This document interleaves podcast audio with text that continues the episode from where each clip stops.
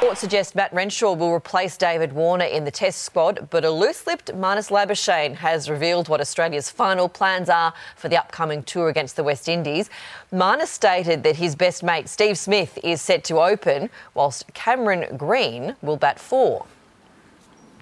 If that motivates him and, and that gets um, the cricket world Steven Smith for another two years or three years, I think that's a massive win. We've seen the likes of, um, you know, Cameron Green um, his record at number four for Western Australia is amazing.